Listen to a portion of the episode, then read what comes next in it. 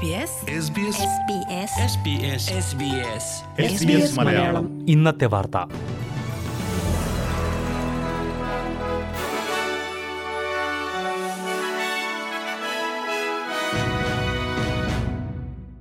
നമസ്കാരം S B S Malayalam ഇന്നത്തെ വാർത്തയിലേക്ക് സ്വാഗതം ഇന്ന് രണ്ടായിരത്തി ഇരുപത്തി മൂന്ന് നവംബർ ആറ് തിങ്കൾ വാർത്തകൾ വായിക്കുന്നത് Diju Sivadas Medicare Centrelink സേവനങ്ങൾ ലഭിക്കുന്നതിലെ കാലതാമസം പരിഹരിക്കാനായി മൂവായിരം പുതിയ ജീവനക്കാരെ നിയമിക്കുമെന്ന് ഫെഡറൽ സർക്കാർ അറിയിച്ചു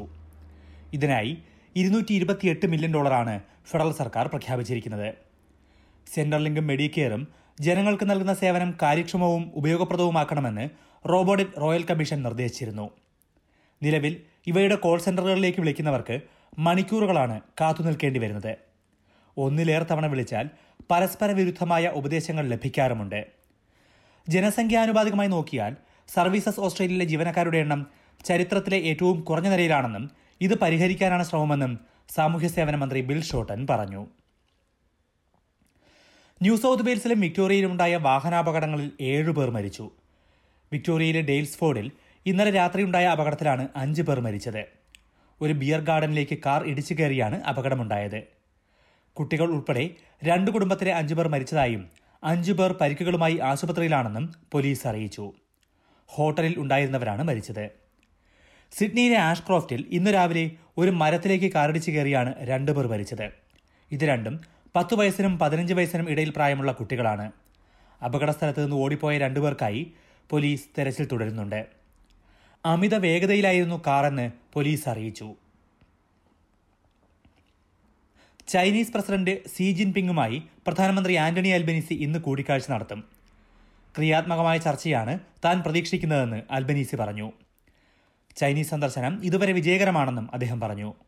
ഒരു ഓസ്ട്രേലിയൻ പ്രധാനമന്ത്രി ആദ്യമായി ചൈന സന്ദർശനത്തിന്റെ അൻപതാം വാർഷികമാണ് ഇതെന്നും അൽബനീസി ചൂണ്ടിക്കാട്ടി ഡേവിഡ് വില്ലാമായിരുന്നു ചൈനീസ് സന്ദർശനം നടത്തിയ ആദ്യ പ്രധാനമന്ത്രി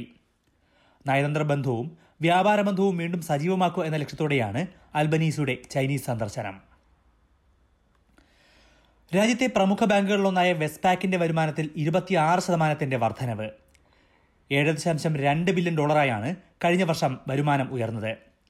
ഭവന വായ്പകളിൽ നിന്നും ബിസിനസ് വായ്പകളിൽ നിന്നുമുണ്ടായ ലാഭമാണ് പ്രധാനമായും കൂടിയത് പലിശ നിരക്ക് കൂടിയതോടെയാണ് ഇത് നാളെ റിസർവ് ബാങ്ക് വീണ്ടും പലിശ കൂട്ടും എന്ന റിപ്പോർട്ടുകൾക്കിടെയാണ് വെസ്പാക്കിന്റെ ലാഭക്കണക്കുകൾ പുറത്തുവന്നത് ബാങ്കിന്റെ ലാഭം വർദ്ധിച്ചതിൽ സന്തോഷമുണ്ടെങ്കിലും ജനങ്ങൾക്ക് മേൽ ജീവിത ചെലവിന്റെ സമ്മർദ്ദം കൂടുന്നു എന്ന കാര്യം മനസ്സിലാക്കുന്നുണ്ടെന്ന് Westpac chief executive Peter King പറഞ്ഞു പൊതുസ്ഥലത്ത് മദ്യപിക്കുന്നത് നാളെ മുതൽ വിക്ടോറിയയിൽ ക്രിമിനൽ കുറ്റമല്ലാതായി മാറും ഇത് ക്രിമിനൽ കുറ്റത്തിന് പകരം പൊതുജനാരോഗ്യ പ്രശ്നമായി കാണാനാണ് സംസ്ഥാന സർക്കാരിന്റെ തീരുമാനം ഇതോടെ പൊതുസ്ഥലത്ത് മദ്യപിക്കുന്നവരെ അറസ്റ്റ് ചെയ്യാനോ കസ്റ്റഡിയിലെടുക്കാനോ പോലീസിന് കഴിയില്ല അതിന് പകരം മദ്യലഹരി ഒഴിയും വരെ കഴിയാനുള്ള സുരക്ഷിത സ്ഥലങ്ങൾ ഒരുക്കും സോബറിംഗ് അപ്പ് സെന്റർ എന്നായിരിക്കും ഇവ അറിയപ്പെടുക എന്നാൽ മദ്യലഹരിയിൽ മറ്റെന്തെങ്കിലും കുറ്റങ്ങൾ ചെയ്താൽ പോലീസ് അറസ്റ്റ് ചെയ്യും മെൽബൺ കപ്പ് ദിനമായ നാളെയാണ് ഇത് പ്രാബല്യത്തിൽ വരിക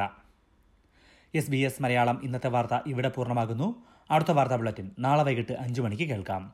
ഇന്നത്തെ വാർത്ത വായിച്ചത് ദിജു ശിവദാസ് SBS